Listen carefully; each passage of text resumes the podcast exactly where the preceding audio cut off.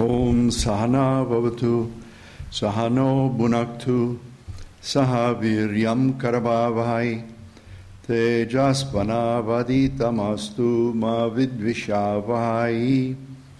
Om Shanti Shanti Shantihi. Om, may Brahman protect us all. May he nourish us all. May we work together with great energy. May our study be vigorous and fruitful. May love and harmony dwell amongst us all. Om, peace, peace, peace be unto us all. So, today's talk is on principles, processes, and practices of Vedanta, of course. It's a very interesting religion we have, very sophisticated. The whole world is moving up into new sophistications, as it were. And so in order to address the age, we wonder what's going to be happening in the new age, the postmodern world that they're talking about. I want to read just a bit. I didn't put it in my things, in my notes, but I wanted to read a little from Eckhart Tolle, A New Earth. Only because he captures a little of this process of principles, processes, and practices. How, when life evolves, there's a period of chaos. In other words, in your own life, when you're faced with changes and transformations, and you go through a period in which you're not on top of things, but you lose control. It's a very important period, and it's called a period of chaos. But it's out of that chaos that's born something bigger and stronger and deeper. And very often we all have to face that. We have to come to a place in our lives where we don't know if we're up or down.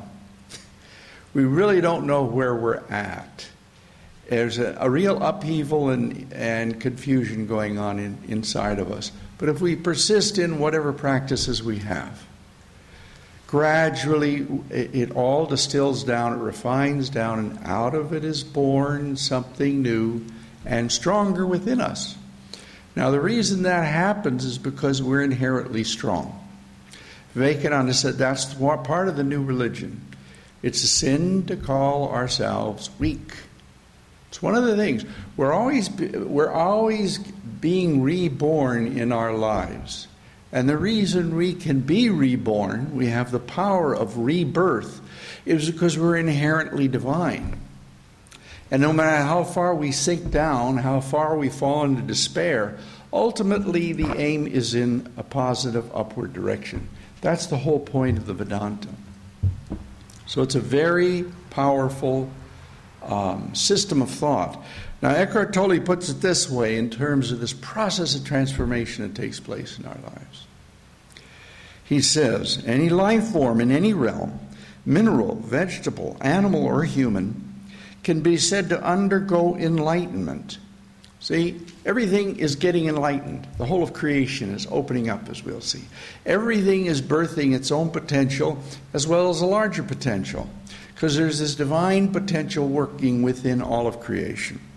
So he says it can be said to undergo enlightenment. It is, however, an extremely rare occurrence, since it is more than an evolutionary progression. It also implies a discontinuity in its development, a leap to an entirely different level of being, and most important, a lessening of materiality. When there is born in us this higher states of consciousness, when we have peak experiences, when our life begins to change and transform little by little, and we have these openings, it also requires a kind of change, a radical change inside of us. So let me read from the Mundaka Upanishad. See, in this idea of principles, processes, and practices. The Mundaka Upanishad is one of our old scriptures, but it contains this theme. It says, Saunaka, the great householder, approached Angiras in the proper manner and said, Revered sir, what is that by knowing of which all this becomes known? What is that by which I know I can then understand everything else around me? What is it that I could find in my life that'll be so primary, so fundamental, so core, that once I get to it, I can start defining and explaining everything? That's what they're trying to do now in these evolutionary systems, these new systems that are coming out in the world. And then the teacher said to him, he says, two kinds of knowledge must be known. That is what the knowers of Brahman, or that expansive spiritual reality that's there and touches our lives all the time, that's what they speak about. They are the higher knowledge and the lower knowledge. Okay? There's a higher knowledge in our lives. It's always trying to burst out. It's always calling to us. The hound of heaven.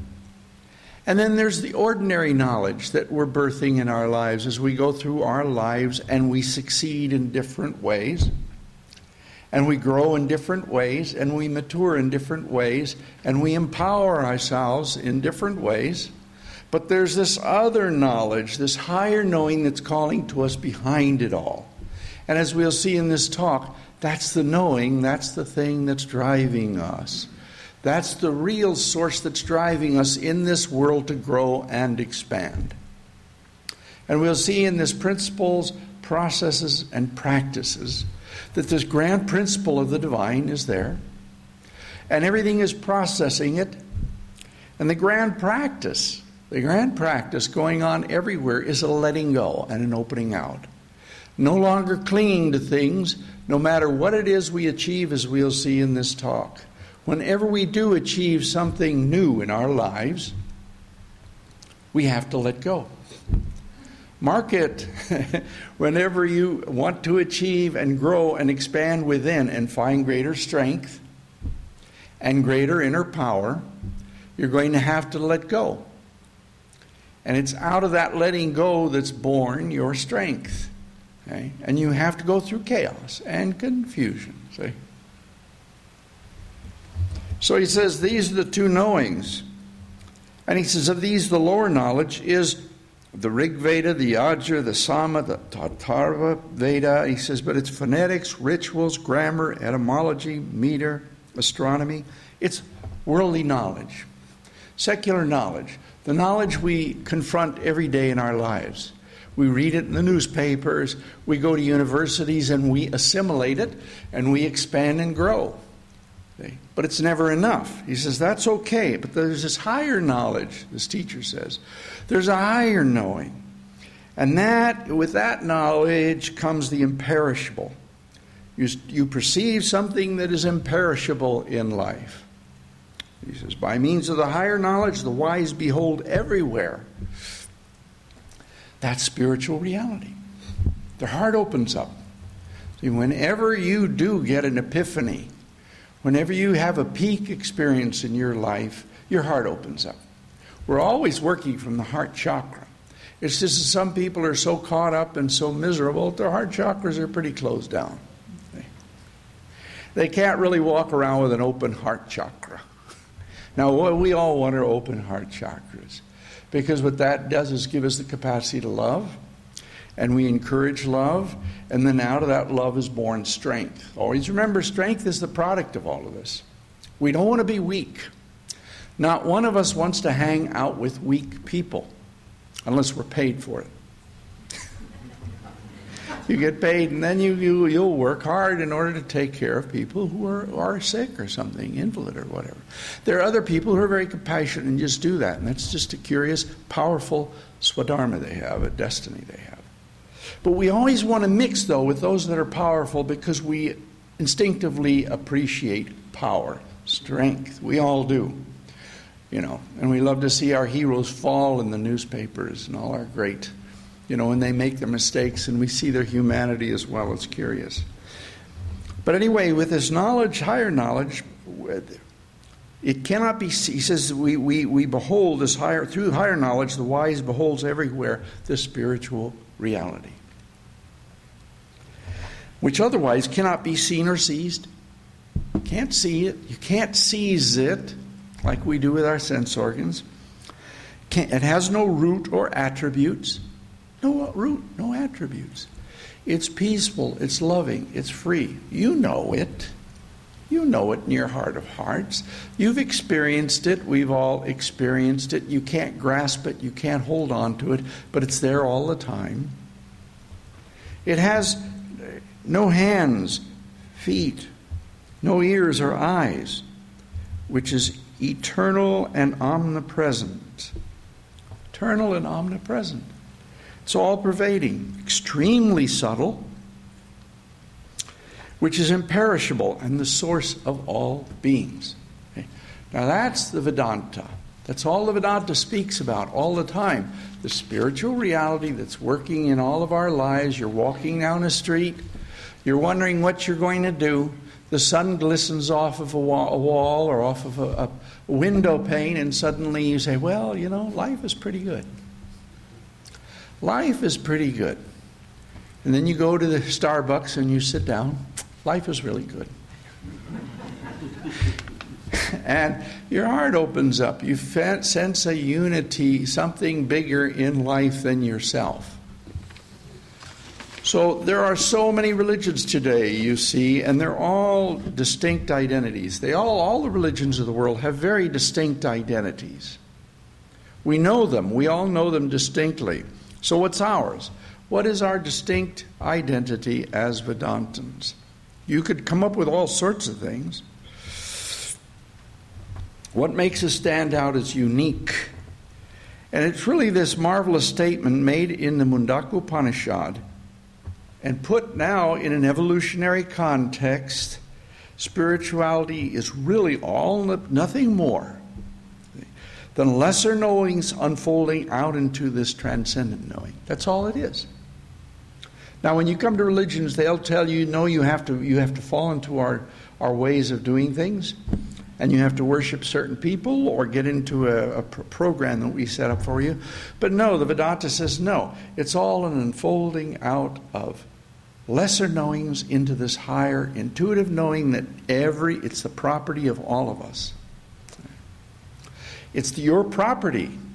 You can't help but become good in spite of yourself. In spite of ourselves and our weaknesses and our problems, we're destined to become strong. Okay? We have no choice.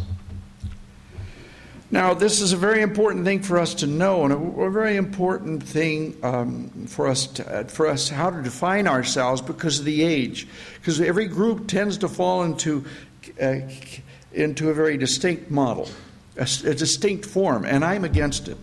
I'm totally against it. I think this new religion that's emerging, in fact, is not going to be distinct. Its only characteristics are going to be a definition of how consciousness unfolds. And then everybody is going to be able to entertain and own that on their own terms. It's very important that people are given that freedom. See, nowadays, especially. So, what is the Vedanta? I've pursued this, and I just want to I want to point out right here at this point how there are stratas of confusion, gray areas, lacking connection, areas lacking connection. Contradictory statements will come across at times. Orthodoxy versus unorthodox views. Cultural, theological problems, geographical, historical renditions of the Vedanta. But as you continue to look at it and you continue to see Vivekananda's message, that's all it's about. That was all that Vivekananda talked about in the West. How to unfold that divine potential that is speaking in our lives every day, every moment. You get up in the morning, and I tell you, it's so important to pull yourself together and repeat some mantra or do some spiritual practice. Because every day the mind has a choice. It can either go into the world or it can go towards God. Now, it's quite all right if you want to go into the world, but you know the pain that comes with that. We all know the suffering and pain. Unless you come to the world with an open heart and with a sense of inner strength and order so that you can handle the world and assimilate it properly. See, and if you can't do that, then we suffer. So Vivekananda was very clear about this. He was very clear about learning this art of being present in the world, living in a way that's unselfish, and so that we can gradually unfold our potential. That's the whole idea. And that's what this Vedanta system works off of, this simple principle, all-inclusive principle. It's alive and dynamic within everything. In our arts, you see, you could trace it out into the field of arts, aesthetics, science. It's calling to everything. Everybody wants to open out. That's why I love to go to art museums, art, you know, places of art, and just because there is this attempt at expansiveness everywhere. People are trying to keep their hearts open, and they do these things with an open heart. It may be confining at times, and I think sometimes they show unnecessarily their frustration, which you don't want to indulge in. One thing, when you go to a museum, my feeling is never buy into, oh, there's a great artist. Never buy into it. You buy into the artist that lifts your mind up. If the artist does not lift and expand your mind, and say, well, he's good, but, you know, that's not where I'm at, you know. Where's that artist that's going to lift me up and empower me for the day? Okay. That's the real secret as far as I'm concerned with everything. Vivekananda said, religion is strength. Religion is strength. It'll give you strength. Whatever makes you strong in the world is religion. Whatever weakens you is not religion. It's non-religion. So, that's what we're about, this all-embracing spirituality. This is the grand principle of Vedanta. All-embracing spirituality, a larger knowing, a very elemental awareness, and it's progressively manifesting itself through all of secular life, all of our arts, our humanities, and our social sciences, as well as all of our religions. Now, what a simple, elegant message. But we can't kid ourselves. This is what they're working on in the transpersonal worlds today. Transpersonal psychology is all about this. If we're to fit ourselves into the modern world, which we inevitably will do, because you see, when you go into these transpersonal psychology today, Vivekananda set up this model, Swami Vivekananda. But when you look at it today, they are so ahead of their time. They have moved progressively so far ahead that Vivekananda seems like he's been left in the dust. He seems like he's been left in the dust. I mean, if you really study what's going on in all directions. But what Vivekananda has that nobody has, he set up simple models, simple structures, and the man himself. The man himself speaks down through the centuries. We're going to need heroes, people who represent our ideals, and he'll be one of the great spokesmen for the spiritual ideal, the spiritual hero. Anyway, the principle of Vedanta, the old Mundaka Upanishad, two kinds of knowledge, that which is known, knowers of Brahman tell us, the higher and the knower. The lower knowledge is of this world, and the higher one expands consciousness. So, and Octavio Paz puts it this way. He says, wisdom lies, see, because it's going to, as I say, going to be the inspiration of our age. It's a resource that will allow every spirituality to really fruition in the world. When you work from this kind of a model, which is open and free and just speaks in terms of evolution, and that's all. All hands off when anything else comes into play. You know, don't put your hands on anybody's way or path. They're all unfolding in their own ways. This was Vivekananda's model. So honor the whole world and everybody as they unfold. That's the great principle of Vedanta. So Octavio Paz says, wisdom lies neither in fixity nor in change.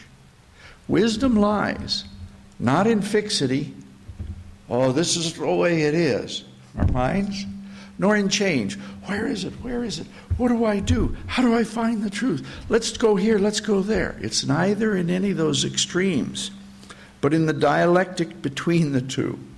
In other words, this is what Eckhart Tolle was talking about in all of his books, and that's why he's so popular. There is a space between fixity and change. fixity where we're stubborn, we don't want to grow, but we go out into the world and it beats up on us. And then change, where we're always running around and looking for solutions and trying to fill ourselves up. And really, the solution always exists in the center, you see, in the dialectic between the two. Now, that dialectic between the two is your open consciousness, your mind that is set in God. Okay? That area of you that is intuitive. That gives you the strength to walk through life more and more successfully. Okay? That is wisdom. Why is it wisdom? Because it gives you a flexibility to assimilate and grow. It's a very precious thing to be able to assimilate and grow and not be thrown off of our center. So it's a very, very precious process. This is called, of course, the Kundalini and the chakras and the opening of consciousness. But really, it's about seeing God in everything, practicing the presence of God everywhere, keeping our heart open, breathing, centering, letting go. So this is the principle we're talking about, and we're now moving into the processes, this process of unfolding out. Anyway, it's all about a psychological center. The sages and the sages of all religions speak about it as a peak experience, an epiphany, comes in everybody's life, and then it begins to change us. This is the whole idea.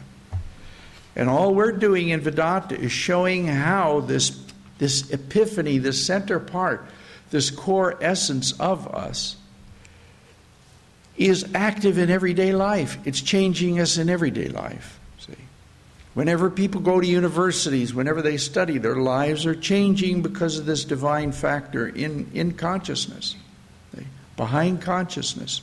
So we put it in this larger global context. Secular life as well as religions of the world are all working off of this primordial spiritual principle. This is the idea. Okay? So when we walk around, we can see it working in everybody's life. Children jumping down the street, open and excited about life. You know, they prance down the street. Why? Because they're still young and open and innocent, and they're actually having these higher epiphanies. They're working in their lives, it's just that as they get older, their karma takes over, and they lose that epiphany state, that experience that they're having when they romp down the street in the sunshine with mom and dad there in a secure form.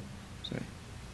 So, primordial spiritual principle. That's the main thing about us, a major principle.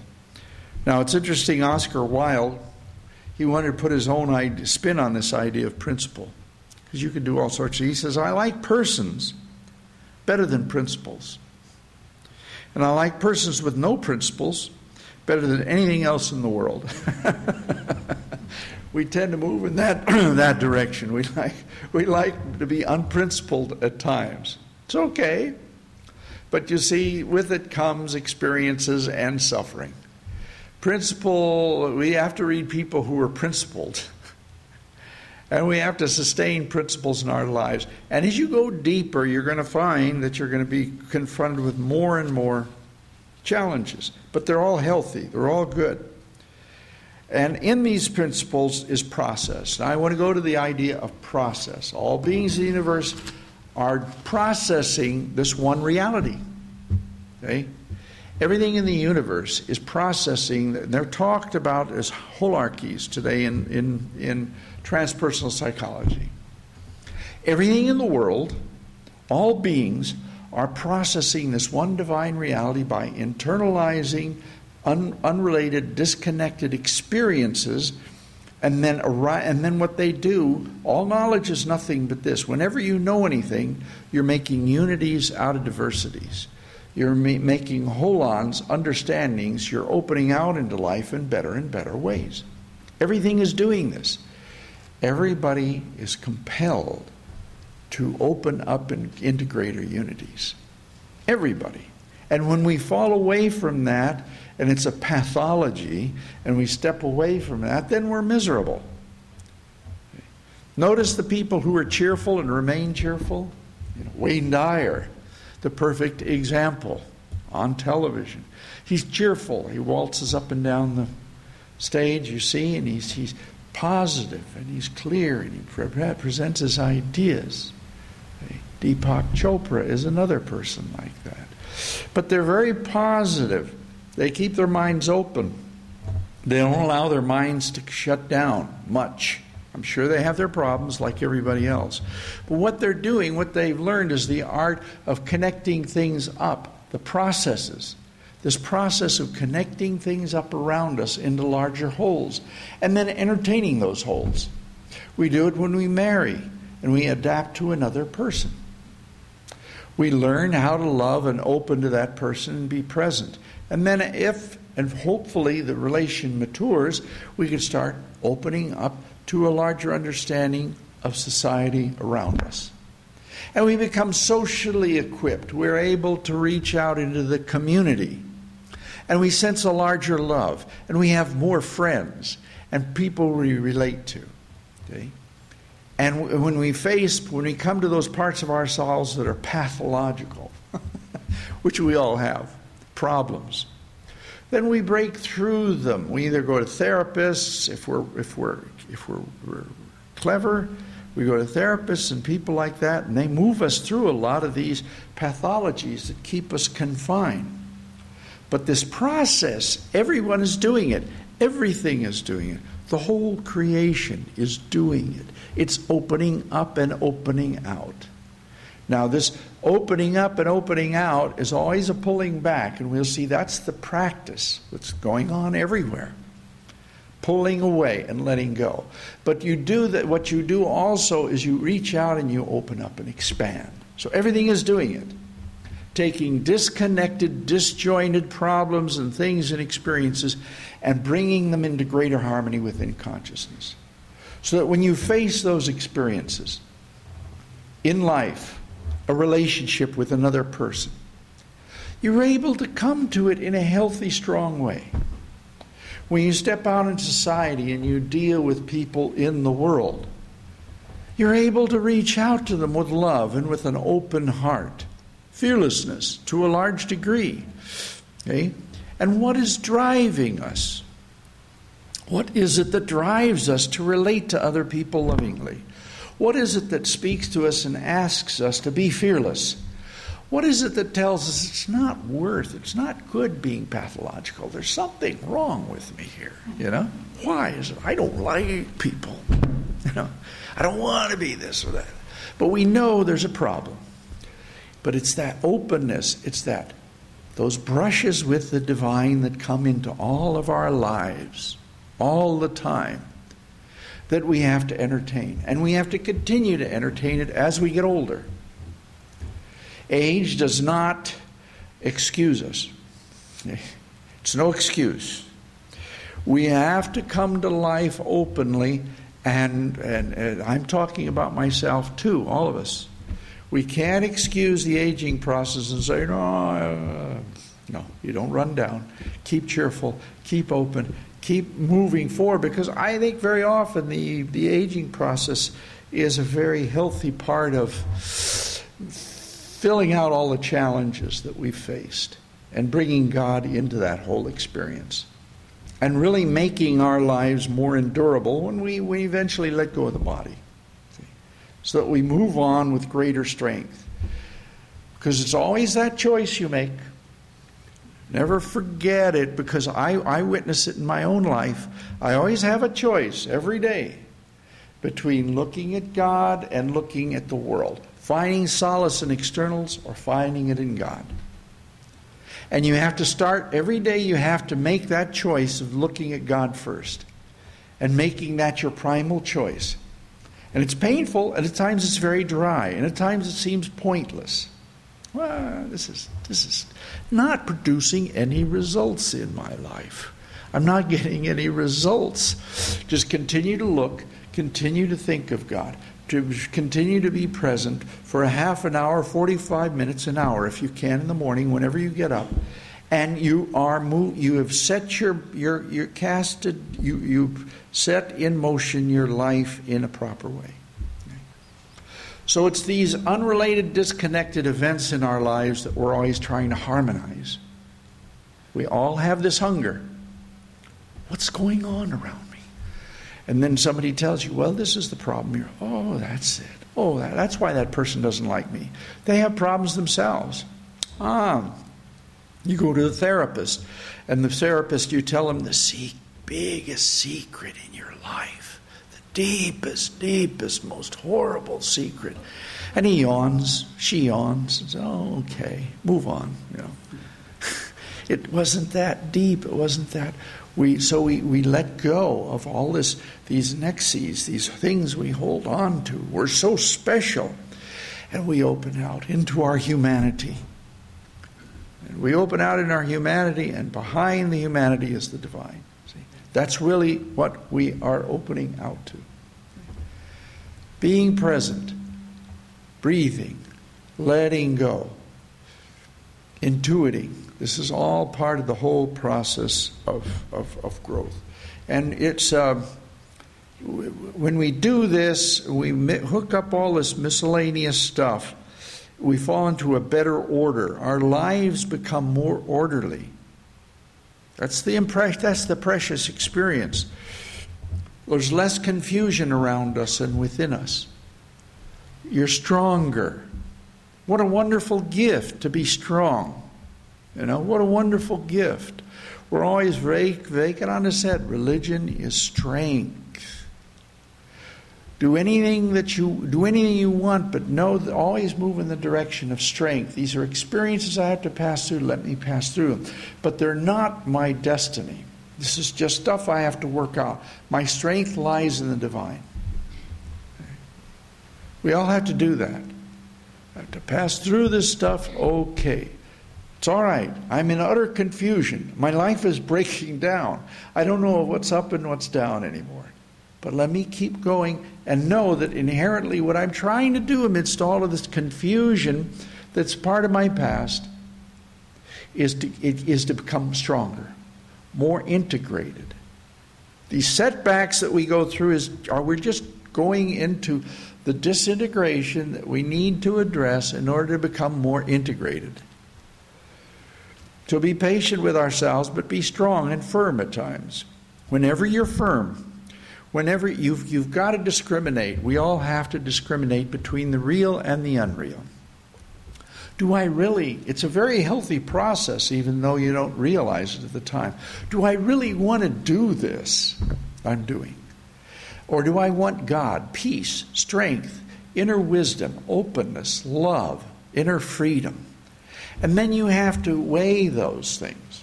You have to weigh them in your mind.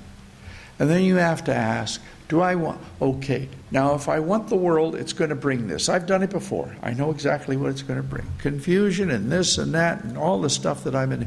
Or am I going to pull away? And am I going to bring in more strength and detachment and openness and a sense of inner freedom? Okay. And then you've got to weigh it amidst the confusion. You've got to bring that discrimination into the confusion. While you're going crazy, you've got to bring it in there and say, okay, now there is a choice here. I'll stay in the confusion, but I'm going to make this choice. So let me look at God, at strength, at openness. So this is what's going on with everyone. These are the processes. And knowledge, all knowledge we gain is nothing but this. Putting things in order so that we can come to life in more strength. That's all. Friedrich Wilhelm Hegel put it this way. He said, with his idea of thesis, antithesis, and synthesis. You have a thesis, antithesis, and a synthesis. We all go through lives with opinions. We go through lives, and then suddenly somebody comes up to us with our thesis and knocks us off of our moorings. That wasn't a solid thesis, because now I'm finding all sorts of things that contradict it. My life is in confusion. So there's an antithesis. And then gradually there is a synthesis that takes place. It's a very simple process, and I love it because it's so simple. But in the meanwhile, while you're going through it, it's also what's called the three gunas in Vedanta. Attraction, aversion, and integrations. We're very attracted to who we are and what we are. We have very strong opinions about who we are and what we are. Okay? And that's our problem. So life is always coming at us and hitting us often. The harder you hold on to something, the more you're going to get a reaction from the world. So I try to go through life tippy-toe, you see, because I'm afraid if I get too strong in my opinion, something's going to come along and remind me, no. So you have to go through life in that way, kind of in the flow, but in the flow in the right direction. Set a direction to your life and then move in that flow, a spiritual direction. So, thesis, antithesis, and synthesis. We want are these syntheses, these integrations, because it's there where the two opposites come together and you get that inner strength. The principle emerges in our life again. A new principle, a larger principle, a better way, a more effective way to come to the world with greater strength, inner strength, and integration. Okay. Therapies are all about this. There are all sorts of social therapies, personal therapies out there, all sorts of stuff.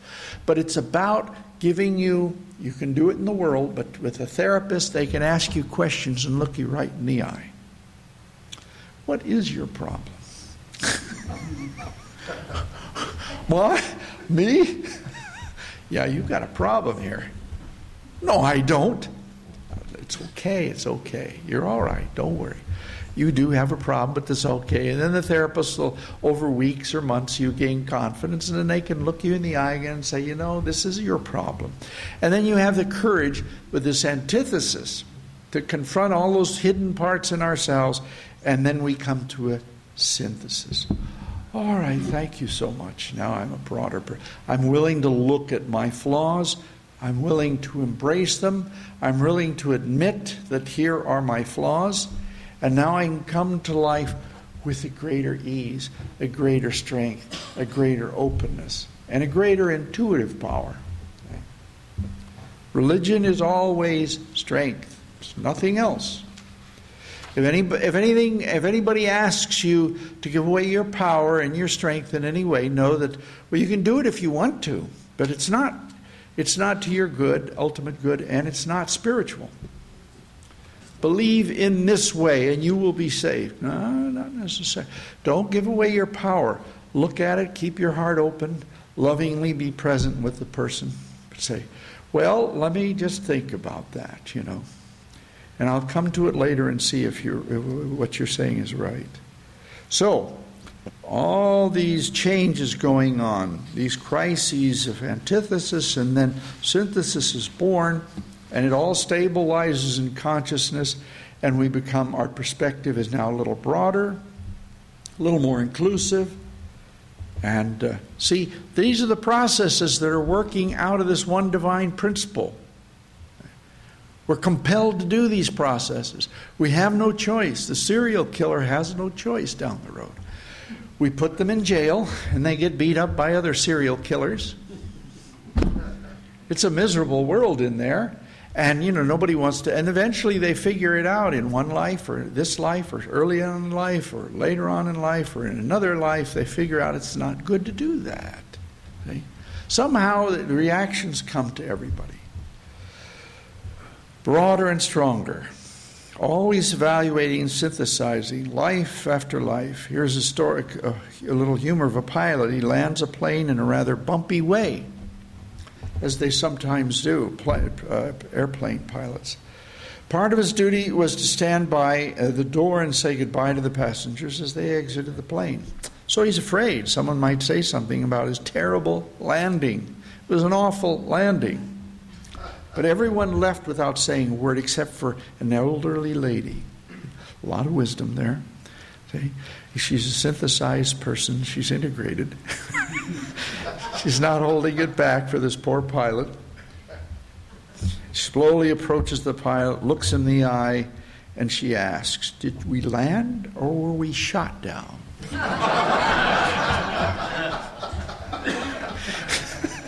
She had to say it.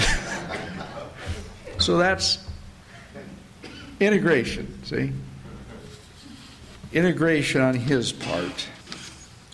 So there's always a limitation to our knowledge. That's the idea, and it's always giving rise to greater wisdom. And the whole idea of spiritual practice is to enhance this process, speed it up. See? Speed the process up. Be centered, learn the art, so that you don't have to go through all these lesser experiences. You'll go through them, but it'll speed the whole thing up. When you go to a therapist, after you've been in a spiritual practice for some time, you'll have an unusual capacity, as therapists will find, to be present with your own problems and to have enough courage to face your own problems. Most people don't, and they live and die kind of stranded sometimes. And they never, Woody Allen maybe is the perfect example, I don't know, of a man who's always gotten into therapy, but he's never really got healed. It's this courage, the capacity to allow ourselves to be healed. That is part of it. So, we've been looking at this whole idea of the principle and the processes in the larger understandings are being continually generated not only in our personal lives, but in physics, biology, chemistry, revealing, explaining, and embodying greater principles. Okay? The whole world is doing nothing but that. We always are trying to distill down disciplines so we can grasp larger truths. That's what the human mind does. That's all it does. And every time we do that, we're stronger. Here's what William Jordan says about principles. He says, a fad lives its life in a few weeks. Fads come and go, don't they? A philosophy lives through generations and centuries. Aristotle and his whole idea, his whole theory of biology lived on through the church for centuries, and then eventually it was destroyed when Darwin came along. Okay? So these things last for a while, and then they break down and they disappear. But he says, a principle lives forever. So whenever we accept a principle in our lives, the divine principle is all transformative. But when we accept that principle, any principle in our lives, it's there forever. You can't get rid of it. Okay? Truth alone triumphs. That's a principle. Truth alone triumphs. Or, again, religion is strength. It's a principle. Religion is strength. Now, once you hear it, you gobble it up. Religion isn't weakness. Oh, please help me. It doesn't work that way. You've got to be in a position of strength with God and come to God in strength and then pray in the right way so that you get good results. Pray for more strength. Pray for honesty. Pray for love. These are the things that give you strength. It's not pray, let me have more of this or that in the world, please. That doesn't give strength, you see. And it may not bring you the results anyway. God may. So anyway, a fad lives its life in a few weeks, a philosophy through generations and centuries, and a principle forever. Hits your soul, it changes you forever. And so it's always a double-edged sword, learning in the world these truths. We're always growing and going through suffering. I came across this whole idea of the double-edged sword and how we're going through suffering and pain, and the feeling is similar to putting Japanese haiku poetry into error message systems of a computer. Imagine if you turn on your computer and you have problems and a haiku poem emerges. Here's some examples. A file that big, it might be very useful, but now it is gone. This is life, isn't it? You see, lesser truths. First snow, then silence. This, the $1,000 screen, dies so beautifully. Windows NT crashed. I am the blue screen of death. No one hears your screams. A crash reduces your expensive computer to a simple stone. One more. 3 things are certain: death, taxes, and lost data. Guess which one has occurred? So this is life anyway. This is life. Frustrations, endless frustrations. In spite of it, we're always trying to open our existing principles and processes, or our processes in our lives and our principles, into deeper principles and processes. This is what we're doing. Now, the curious thing is that as you do that, as you open up your principles and into larger processes, you become more objective, more mature, don't you? If you can assimilate those larger principles, you come to life more lovingly. The processes in your life become more dignified. You become less reactive, less immature, more open and mature. Okay? So this quote from the Upanishad again: by means of that higher knowing, the wise behold everywhere this expansive spiritual reality. See, that's the big principle. It's working everywhere, seeking expression, which otherwise cannot be seized, which has no root or attributes, no eyes or ears, no hands or feet. Okay? That's what's calling to us, which is eternal and omnipresent, all-pervading and extremely subtle. It's right there behind us. It's that intuitive knowing you experience when everything is quiet and you're walking down the street and the sun glistens off of a window. Okay? And you say, ah, and then we go to a Starbucks and we sit down and we say, ah. Okay? That's what this is all about. We can't hold on to those glimmers and glimpses, we think. But what we have to do is practice, in spite of ourselves, in spite of our flaws and weaknesses. Practice, because practice over time becomes perfect. That's silly. Practice over time will begin to bear fruit. You will start being able, in time, to walk down that street, see the sun glimmering in the window, and catching that, and having that sustain longer. It'll speak to you longer. It'll carry you throughout the day a little more.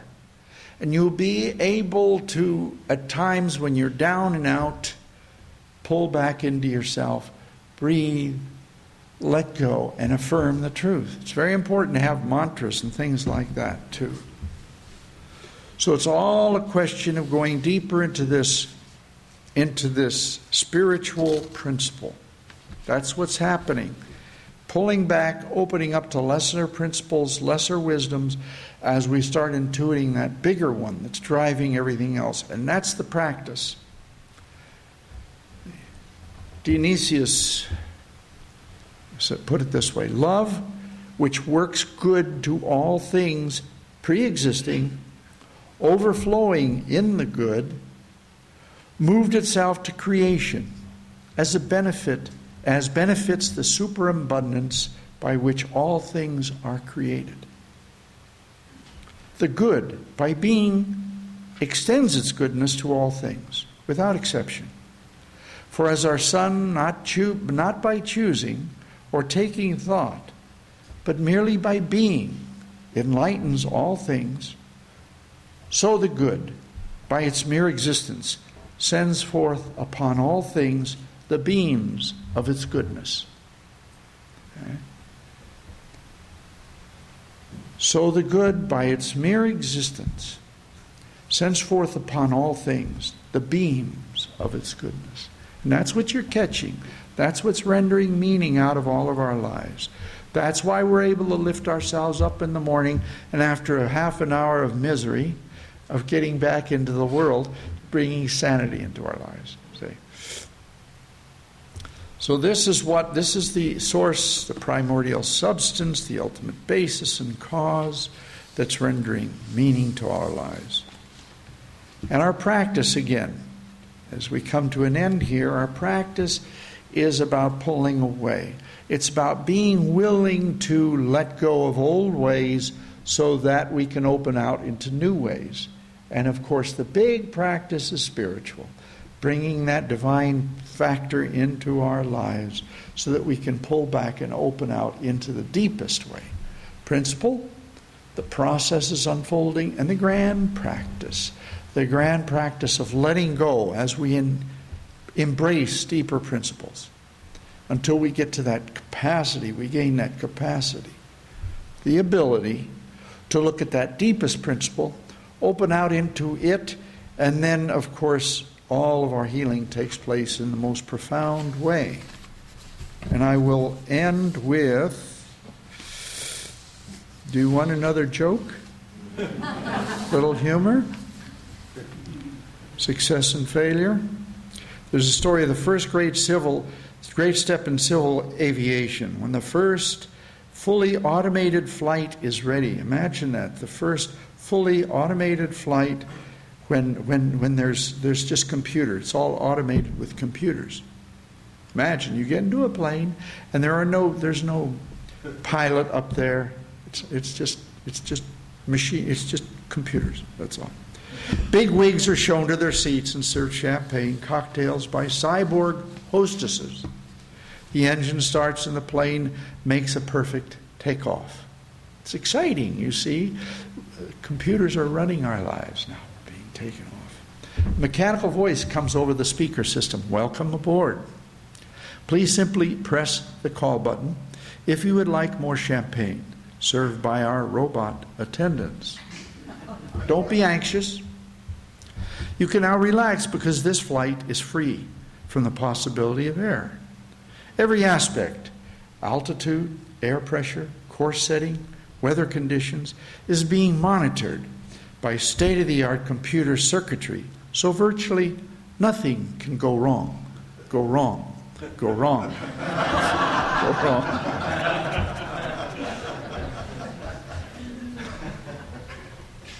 This is how it works. But that divine presence is there in spite of us. And so let me finish with this statement from Plotinus. He says, we cannot think of something of God here and something else there, nor of all God gathered at some one spot. There is an instantaneous presence everywhere. That's what we want. The heart opens, the chakra opens, and you sense an instantaneous presence everywhere. That's who we are. That's our destiny. And even though that comes and goes, the great souls like Vivekananda tell us, once we get established, we start seeing ourselves everywhere. We start realizing that there's this omnipresent strength within us and within everything. And that's the destiny. Thank you. Om Asato Ma Sadgamaya. Tamaso ma jyotir gamaya, mrityur mama mritam gamaya, avira vir moedhi rudra yakte dakshina mamukam, tenamam painityam. Lead us from the unreal to the real. Lead us from darkness unto light. Lead us from death to immortality. Reach us through and through ourselves.